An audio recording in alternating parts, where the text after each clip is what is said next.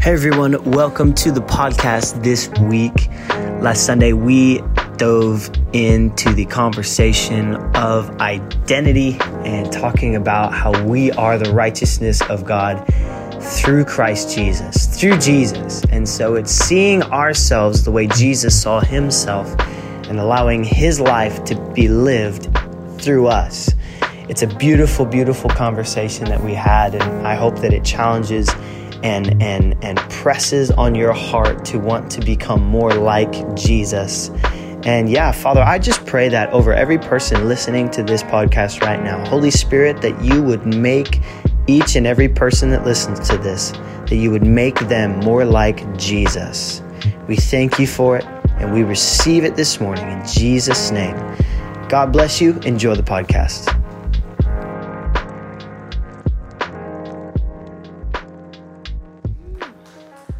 Yeah, praise God, praise God, praise God. Good morning, everyone. Four people over here are awake. Good morning, everyone. All right, good, good, good. Well, hey, I feel, I just feel in my spirit that we all kind of need to wake up a little bit. So, can we all stand? Let's all stand and get ready just for what Jesus wants to do this morning. Yeah, if you want to lay down something. Um, let's all just position our hearts. Let's just get ready for what Jesus wants to do. Who came here for Jesus this morning? Yeah, it'll be good. I came for Jesus, and uh, I don't even know what I'm going to talk about, so it'll be good. But um, yeah, I don't say that to concern you. If you're used to really, really to the wire service prep and, and flow and that kind of stuff, well, this is what that doesn't look like. So I hope it'll, it'll be good.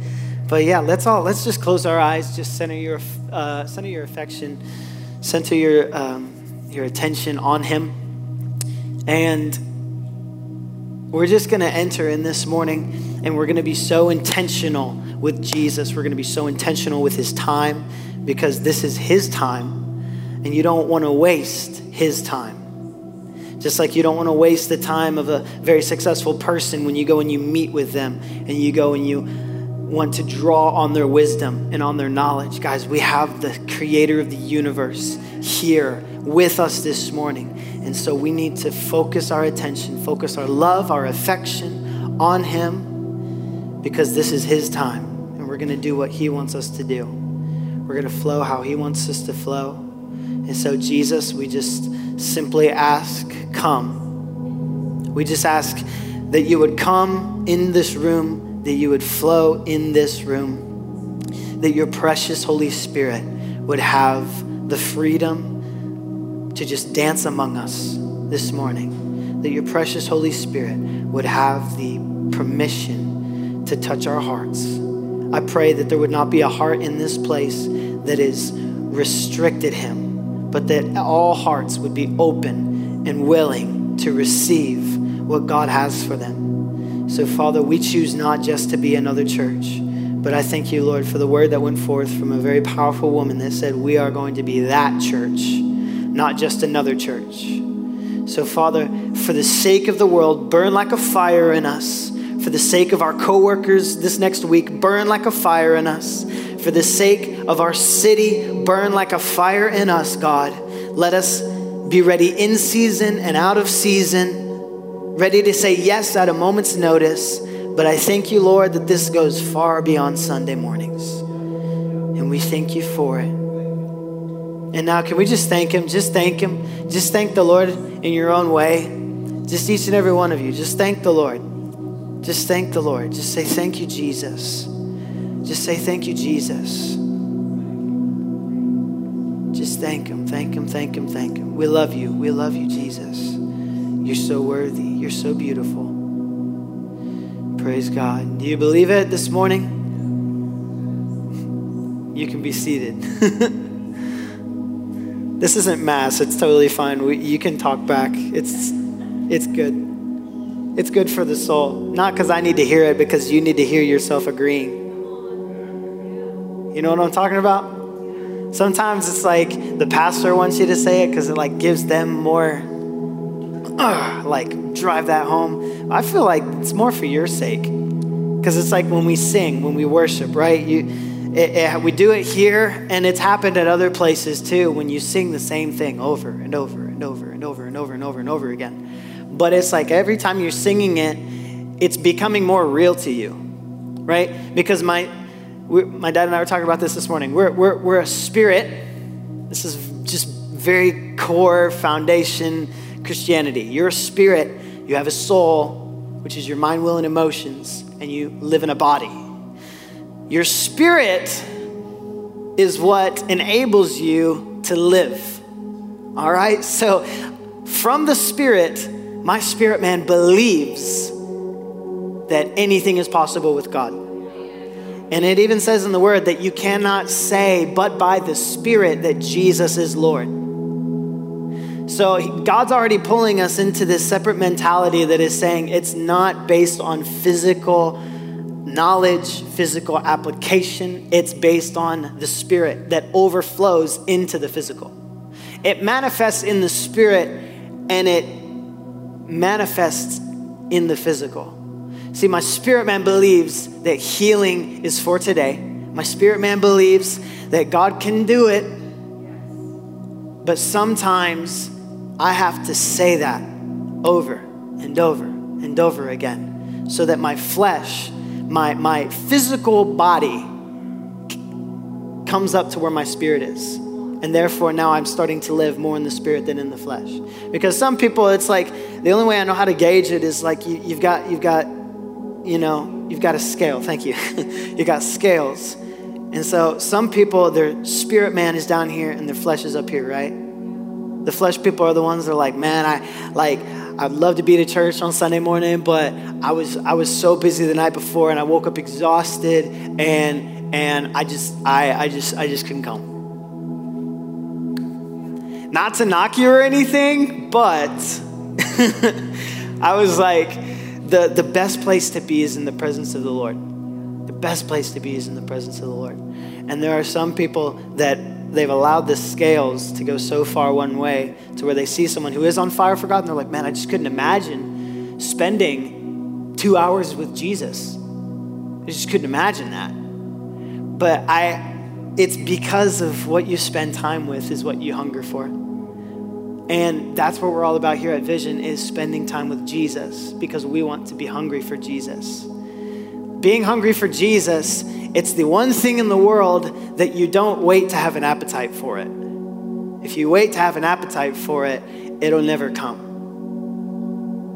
But if you step in and you say, you know what, I'm going to taste and see that the Lord is good as you continue to eat, as you continue to feed, all of a sudden you look back and you're like, man, three hours has gone by and I've just been with him. Like I've been lost in it. I've totally been enamored by him. It's because that's what love looks like. That's what intentionality looks like. And so it's growing to this place of hunger, of tipping the scales the opposite way and saying, you know what, instead of, and I had to do it this last week because my scales were starting to get a little uneven there in the realm of the flesh and the spirit. My flesh is like, man, I'd really like to just sit on the bed, eat Tostitos, and, you know, just. watch YouTube. But my spirit man, Jesus is like, no, like, come, come and spend time with me. Come and spend time with me. And so it's whatever you're feeding, that'll be the loudest voice. You agree with that? Do you believe that? Okay. I just felt like I needed to share that this morning. But I, I just feel heavily in my spirit that the Lord wants us to continue the topic, just with what we've already been going through the last couple weeks which is honor. We've been talking about honor and stewarding the presence of Jesus, being with Jesus, being intentional with Him. And so this is something that I think is so, so important. But it starts, honor cannot, you, you, you cannot know how to truly honor someone if you do not fully value that person. So honor goes with value, right? I mean, you just look out in the world today, right? People don't honor their parents. Why? Because they don't value their parents. They see them as a, a, no all the time person, somebody who wants to hinder me from living my best life, someone who doesn't understand what it's like. But in reality, if we just valued the people, and we honored them, I guarantee you, you'd see a different side of that person. There's some people we're only seeing one side of them because there's a lack of honor, there's a lack of value, there's a lack of being in being um, whatever the word is intentional with those people. And so something that I notice about Jesus is he I just feel like he's really telling us this morning don't incorporate me into your life. To incorporate Jesus is to look at what you're already doing and say, okay, how can I fit Jesus in here? How can I squeeze him in? Let's see, I've got I've got this much time on this day. So Jesus, you have I'll give you this time on Tuesday. Jesus, I'll give you this time on Saturday right after lunch and I'll do this. And, and, it's like they try to squeeze Jesus into the little spots that they have available in their schedule. That's not how Jesus desired us to live with him at all. Jesus said, No, I'm, I'm to be your everything. Jesus never said anything that was like, You just take part of me and, and that'll be enough. Jesus said, No, like, I am the bread and the wine. You eat of me and you drink from me. Jesus is saying, I'm your life source, right? There's nothing partial when Jesus says, I am the vine, you are the branches. It means any moment you separate yourself from the vine, you're dying.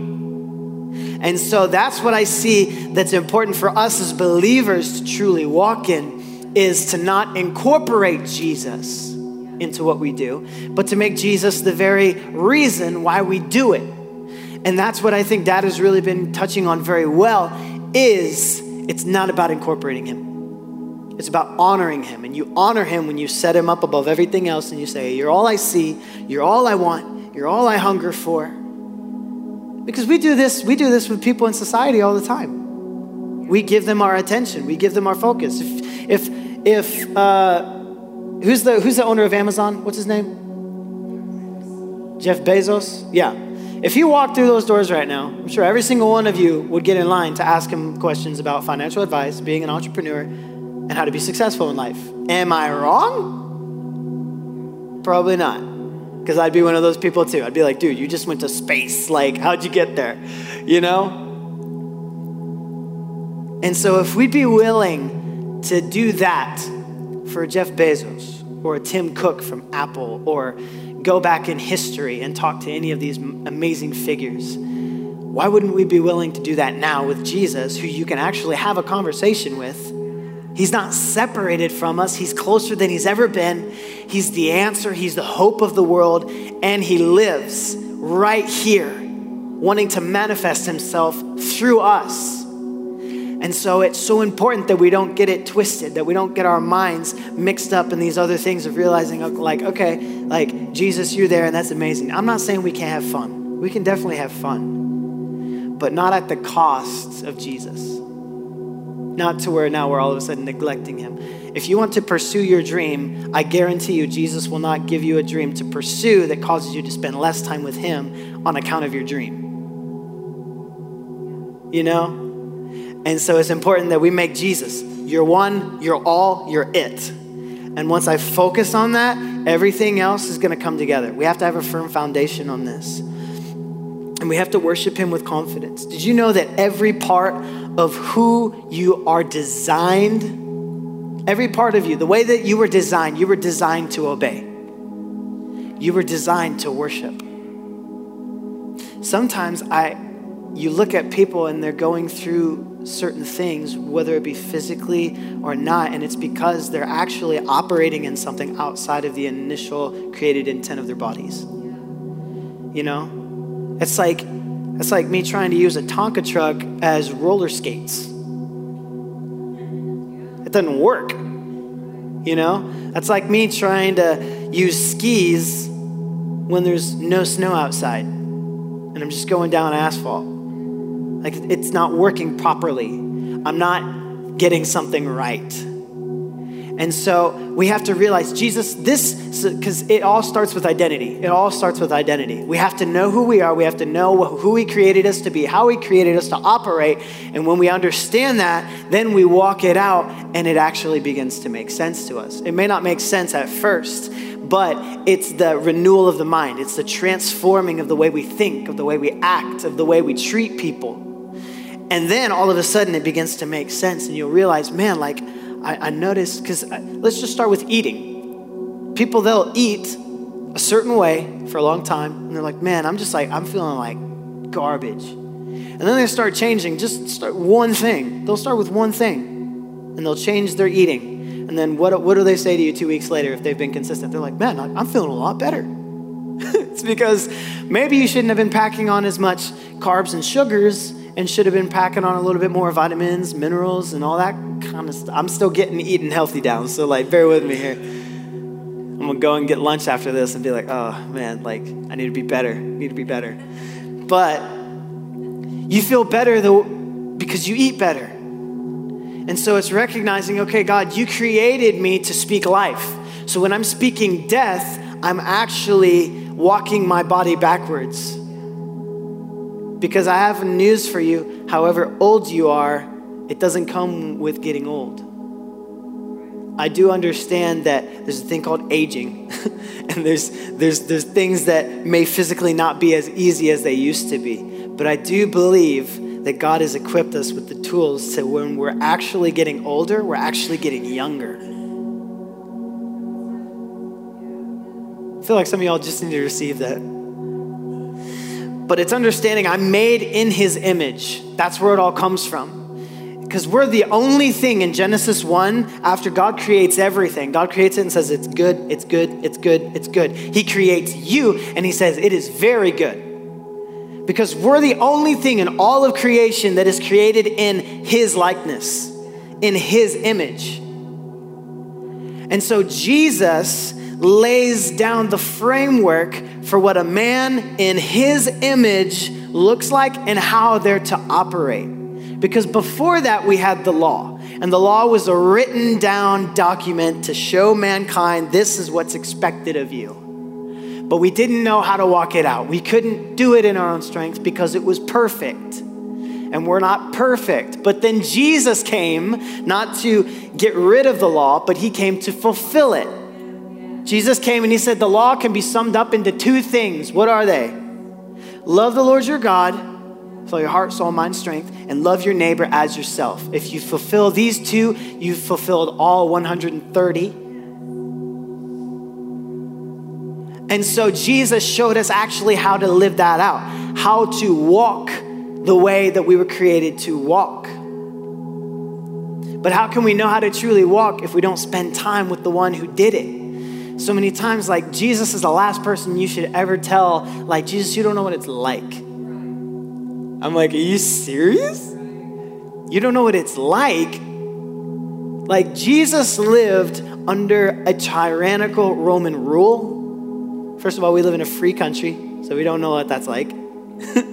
and Jesus was persecuted pretty much every day for his obedience because he said, I only say what I hear my father say, and I only do what I see my father do. So, out of strict obedience, he's constantly being badgered by the Pharisees and Sadducees. How many of us have been absolutely shredded based on every decision that we've made? No, we haven't. we've been badgered by maybe one or two decisions, and then we felt awful, and then we go to God, like, was that you? You know, and these kinds of things. But Jesus knows what it's like. And that's why looking at Jesus is so important because he is the fulfillment of the law. He shows us how to please God, he shows us how to walk and live a life that is worthy of the call. And so, this is something, yeah, don't let the devil keep you seeking God through shame that tries to masquerade itself through false humility. Because sometimes that'll keep us away from wanting to press into Jesus more.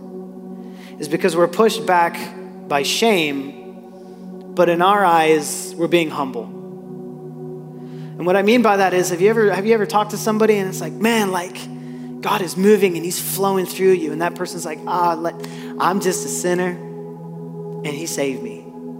That's all I am. You're more than that. Romans 5, 6, 7, and 8. Romans 5, 6, 7, and 8. You are the righteousness of God in Christ Jesus. If you gave Jesus everything, how many of us in here gave Jesus everything? How many of us in here have said, Jesus, you're my all, I give everything to you? If you made that decision, you are not a sinner. You are a saint. You are a son and a daughter. Because you see, the, the, many times we think that there's actually a level of being humble to calling ourselves sinners saved by grace and these things and, and, these christian sayings and they sound good they really do but when you really get down to the to, to the meat of it that's not what jesus says about me. I don't see jesus anywhere saying you're a sinner. Like he didn't go up to peter and he was like peter you're, you're a sinner. But my grace is going to save you no, Jesus goes up to Peter and he says, Peter, the rock on which I will build my church. He looks at John the Beloved. He looks at Thomas. And he said, Blessed are those who have believed and have not yet seen. Jesus isn't walking around telling people, You're just a sinner that I'm going to save. Like Jesus is saying, While you're dead in your sin, I'm going to come and give my life for you and enable you to be adopted into the family, to know my Father, because for thousands of years you haven't. So it's all about reconnecting us with the Father, but it starts with identity. It starts with me walking as a son. Because this is what the orphan looks like. The orphan looks like Jesus, and he's walking down the road, and his disciples are with him, and his disciples are fighting over each other, and they're like, Who's the greatest? And the disciples are like, I'm the greatest. No, shut up, I'm the greatest. You know, like Peter's like, Guys, clearly, I'm the greatest. I walked on water. And John's just, he's not even in the conversation. He's just off over here, just stargazing at Jesus, you know? And then, Mar, you know, everybody else, they're just like all throwing elbows. I'm the greatest, man. But then Jesus has this question and he asks them and he says to them, He says, Who do men say that I am? And they all go through and they're like, Well, some say you're Elijah, some say this, some say that. They're, they're saying all kinds of stuff. And then Jesus looks back at him and says, Yeah, but who do you say that I am? And then Peter says, You're the Christ, the Son of the living God. And Jesus says, Fantastic job. That was not revealed, that, that was not you in your own mind that made that up. You know, because I'm sure Peter was probably like, Yo, you know, he probably said it and then was kind of like, Ooh, but then he like played it off cool so the disciples wouldn't be like, you know? And so Jesus looks at him and he says, You didn't come up with that yourself. That was revealed to you by my Father in heaven. So an orphan is one that walks around and says, Man, I'm the greatest. I'm the great. Man, shut up. Like, I'm Jesus' right hand man. Anytime Jesus wants to go pray, he asks for me. But no, Jesus is saying, Whoever wants to be the greatest, be the lowest. Jesus is saying, This is how you lead as you serve. This is how you gain as you give. And so he's forming and shaping the way that we see the world. He formed and shaped the way Peter saw the world. Peter saw the world one way, but then I see Jesus, or I see Peter one way in John 3, and then I see him a totally different way in Acts 2. Why? Because Peter grew in his value for Jesus. At first, Peter, I feel like, was seeking Jesus out of a what, what can he do for me type thing. You know, because Peter was like, I'll never deny you. I'll never deny you. I'll never do it. Turns around to Jesus and he's like giving him great advice, and Jesus calls him Satan. You know, like all this kind of stuff where Peter's like, I got you, man. Like Peter's trying to be like Jesus' bodyguard. But then Jesus, the time comes where Peter snaps. And he looks at Jesus after the, after the rooster crowed. He denied him three times. And he looked into the eyes of the one that he said, I'll never deny you. And so it's important for us to know that when we're spending time with Jesus, we don't come out in public and say, Man, Jesus, I'll always do this for you. I'll always do this for you. It's important that we live it in secret so it's real to us in public. It has to be a lifestyle back there before it can ever be a lifestyle up here. And there's sometimes, I'm not to lie to you guys, I'm to be completely honest. There's some Sundays that I come out and we lead worship and we do it. And as soon as we finish the set, I step off stage and I'm like, Jesus, I need to spend more time with you. Because I'm not basing it based on your response to the worship. Because if I did that, then I would need your worship to keep me feeling good about myself. But I can't do that because that'll kill me. Instead, it's coming up and you just know Like, you guys know what I'm talking about when you step into something and, and you just know in your heart, you're like, I'm missing it to a certain degree. And I just need more of Jesus. And there were some days that like I would come in and we'd lead worship and on the outside it may seem like, man, that's the best worship set ever. But then I'll walk off and I'll be like, Jesus, I just, I, I, I need more of you. Because I, I feel like I incorporated you into that set, you know? And so it's just checking our hearts. I'm not saying walking on eggshells, but I'm saying being intentional to watch the process of your heart and not allowing yourself to get comfortable with saying something, but then when the time comes and pressure's applied, you say the opposite of what you were going to say. Peter said, I'd never deny you. And then he was asked, and he said, I don't know that man. I'm sure in the moment, Peter's probably not even thinking. But what was in him was coming out. What was in him was coming out. And this same Peter is the first one to preach a gospel message after Holy Spirit falls on the people. So that just shows you what happens when shame and guilt doesn't have authority in one person's life. Peter disappeared. You don't see him anywhere until John gets him, or Mary comes and gets Peter and John to go to the tomb. That's the next time, the very next time you see Peter. And they run to the tomb and everything. And then he sees Jesus, and Jesus appears many more times. And then, you know, like we talked about last time, when they're sitting down at the fireplace after they've been fishing all night, and then Jesus has made breakfast for him. And Jesus says, Peter, do you love me? Yes, I love you. Feed my sheep. Feed my sheep. Peter, and then he asked him again, Peter, do you love me? You know I love you, then feed my sheep. I think the important thing that we see here is that Peter discovered how to be a Bethany. What do I mean by that? Bethany was a town near Jerusalem at the foot of the Mount of Olives where Lazarus lived in the New Testament along with his sisters, both Mary and Martha. And that's where Jesus stayed during the Holy Week before his crucifixion. So Jesus pinpoints this one place and he intentionally goes there to rest. And so I think about, you know, because like I, I, would be reading through John and I would just see Bethany would show up ever so often. And I'm just thinking to myself, why is, why is Bethany just all of a sudden stepping out?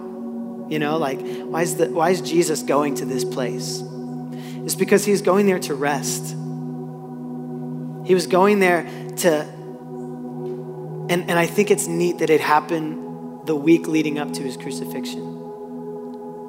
You know, that I can imagine what's going through his mind. Jesus has been on the earth 33 years and he's in his last week. And Jesus knows this is coming. But he chooses to go and to rest in Bethany. And I'm just thinking, man, Jesus, if you would be willing to go there at the most intense of times on your earthly ministry here on earth, when your mind is constantly on what the Father is about to have you do and the cup that is being brought before you, and you have a decision to make are you going to take the cup? Are you going to deny the cup? What are you going to do? Jesus had these thoughts because Jesus humbled himself unto a man and he was in, he was tempted in at all points as you and I are. So if Jesus had the opportunity to go to the cross, say you had the opportunity to go to the cross, would you be thinking in your mind, man, I could walk away right now?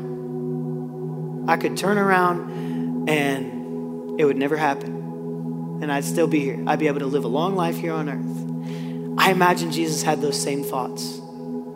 But the Bible says, for the joy set before him, he endured the cross. Because of the joy that was set before Jesus. But why did he go to Bethany to rest? Because that's where his friends were. He had Mary, he had Martha, Lazarus. What was it? Simon the leper was there as well.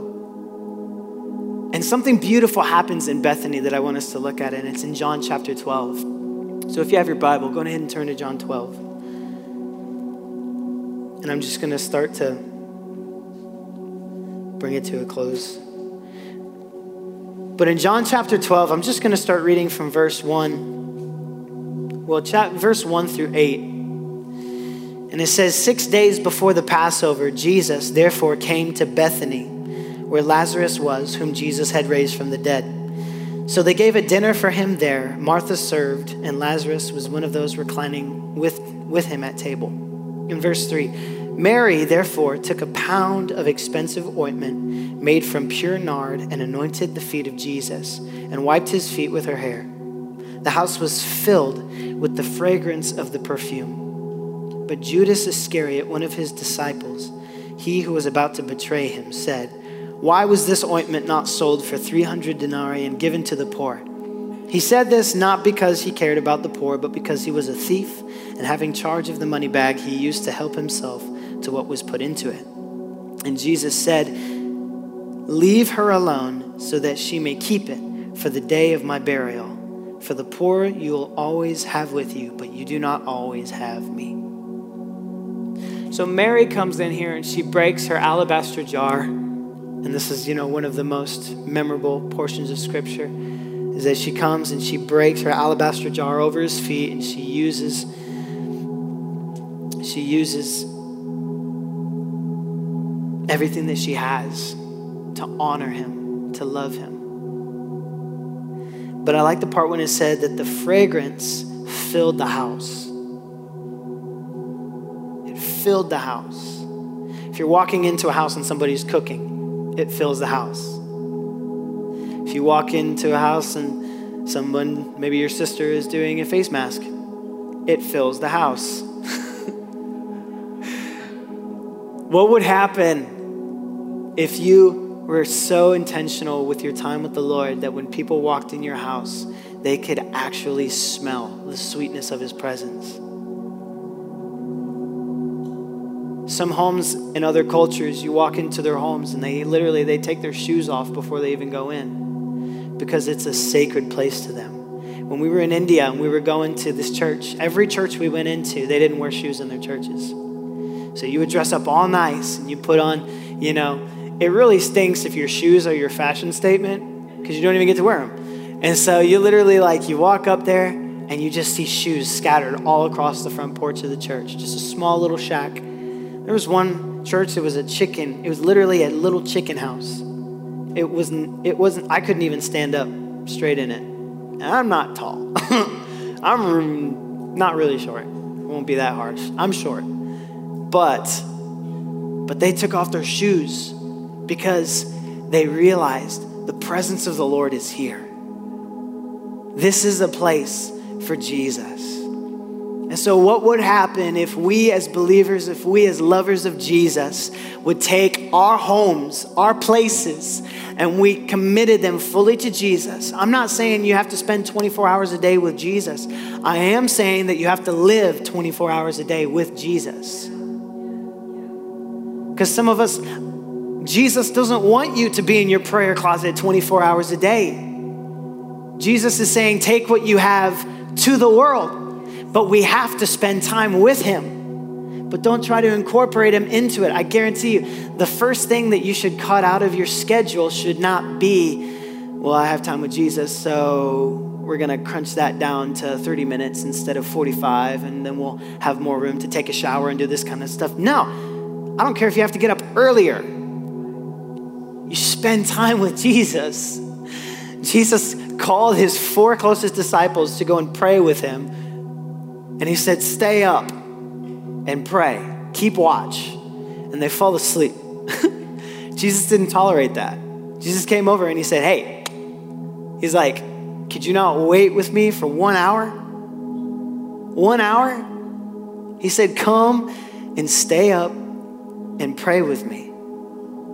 And so I'm sure like the disciples are probably like knocking shoulders, like, why didn't you keep me awake? Why you were the one who was supposed to be watching. We were gonna pray, you know, and all this kind of stuff. But no, Jesus just comes over and he says, There's no excuse to miss out with time with me. Especially in that point when Jesus is about to go to the cross. Jesus is like, every minute that you spend from this point forward is so important. And it's important for us to realize yes, we're Christians. Yes, we live in America. Yes, we get to come to church every Sunday. But we have a responsibility to spend time with the one that we say that we love so that when we come in here on a Sunday morning, we're ready to give him everything that we have. It's impossible to be able to honor him publicly if you haven't done so privately. People will see it. And even if you're a good actor, they won't be able to, there won't be a change in the atmosphere there won't be a change in the atmosphere. And so it's important. We have to fix our hearts on Him. We have to love Him intentionally when we're in the secret place. That's what true honor looks like, is taking time to be like, I see you and I'm coming before you. And I'm not going to turn on, I'm not going to try and role play. There's even a scripture in the Word, and it says, Find a secret place, a place where you're not tempted to role play before the Lord place where you're not going to come before him and try to impress him with your uh, with your eloquent speech. Not a place where you can come in and impress him with flags or all this other kind of stuff you know? It's like no that you come in and he sees your heart and he says you're here for me and just me. And you're like yes i am. Let's talk. Let's commune. Let's get to know each other. Let's spend time together and I'm not saying this because I've nailed it, I've missed it quite a bit. But I'm saying this as a challenge to all of us that when we get into the presence of God, when we seek Jesus, when we get like Mary of Bethany and we sit before his feet, he will make us a Bethany. He will make us a resting place for Jesus. So where Jesus comes and he lays. Um, when you go and rest in a place, we're not saying Jesus walks in and is like, it's cool. This is nice. I like what you did with the trim. I like the doors. The windows are stained glass windows. I love stained glass windows. No, like Jesus comes in, he kicks off his shoes, he puts on something comfortable, he lays down on the couch and he chills. That's what resting looks like. So I just want us to close our eyes and just center your hearts on Jesus. Because I just want to ask you one question. And it's if you're here this morning and I want you to look at your heart. I want you just to look at your heart. And as you're looking at your heart, I want you to ask yourself is this a place where Jesus can come and rest? Or is this a place where Jesus is only able to come in for a few minutes? Or is this a place where he can live? And I want to challenge you this morning that if you see things in your heart, and this is where the work of the Holy Spirit is very important, that He points out to you things and shows you things and saying, hey, this is something that you could do a lot less time doing, and instead you could get to know Jesus a lot better here. Or, hey, this is something over here, if we just tweak this a little bit. Because once again, we are temples of the Holy Spirit. So let Him come in and remodel the room however He wants. It's His house. But I just want to ask if you're here and you're looking at your heart and you see that you have not given Him room to rest and you've not given Him room to recline and be there for a long time. And I want to pray for you this morning. And I want us to surrender all that we are back to Him. I want us to give Him full and complete access of our hearts. That we don't have a cot laid out for Him, we have a king size bed laid out for Him. We say, Jesus, this is yours. And so if you're here, we're going to pray. And I just want everyone to repeat after me. But as we're praying, I want you to make the decision in your heart that you are going to put Jesus first place, first priority. He's only he's the only thing that matters. We don't just sing about it because it's a cool four-chord song that sounds nice from an artist that we really like to listen to. We sing it because it's the truth. So everyone just repeat after me and say King Jesus. No, say it like you believe it. Say King Jesus. I believe that you are the son in whom God has sent. I give you full access to my heart. I don't want you to just come, I want you to live. I surrender all that I am. I give you all that I have because I want all of you. I want all that you have laid up for me. Holy Spirit, make me like Jesus. And just receive it. Just receive it. Just thank Him for it. Just thank Him for touching your heart. Invite Him to touch your heart. Invite Holy Spirit to come and to shape the way that you think, the way that you act. Because when He comes in, it will enable you to honor Him truly. So just let Him come, let Him move. And last thing I want to say is when Jesus comes and He shapes our hearts the way that He wants it to be, you'll know that something's happened because all of a sudden you'll look at situations in real life and you'll be, you'll be moved to action in ways that you weren't before.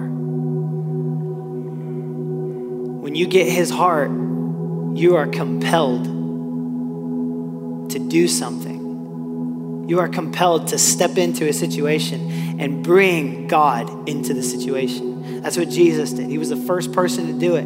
He blazed a trail of normality in the heaven, in, in the kingdom of heaven here on earth. And he said, nah, this is what heaven is like. We're going to come in here and instead of looking at a leper, per, look, looking at someone who's a leper and saying, man, that really stinks, instead, we're going to heal them and they're going to get healed every time. We're going to pray for this person over here and they're going to get delivered every time. We're just going to tell a small dude in a tree that I'm having dinner with him and he's going to lose it. And he's going to surrender everything.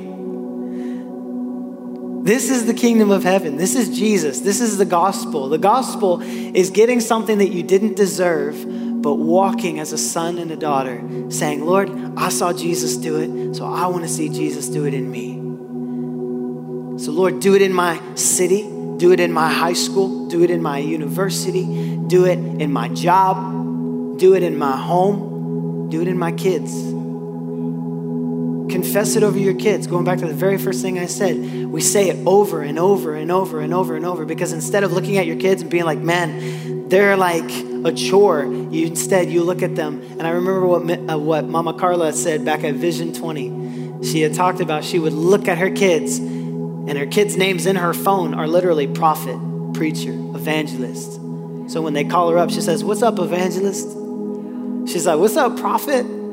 because she's speaking it into existence. And so we look how Jesus lived, we look how Jesus spoke, and we take it upon ourselves to speak like Jesus did.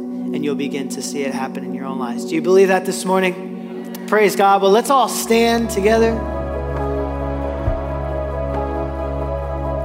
Thanks for listening to the Vision Church podcast. Hey, be sure to subscribe to the podcast on iTunes and SoundCloud and follow up with our messages from week to week at visionnwa.com forward slash messages. And if you would like to support this ministry financially with what God is doing here in Northwest Arkansas and around the world, be sure to support us online at visionnwa.com forward slash give.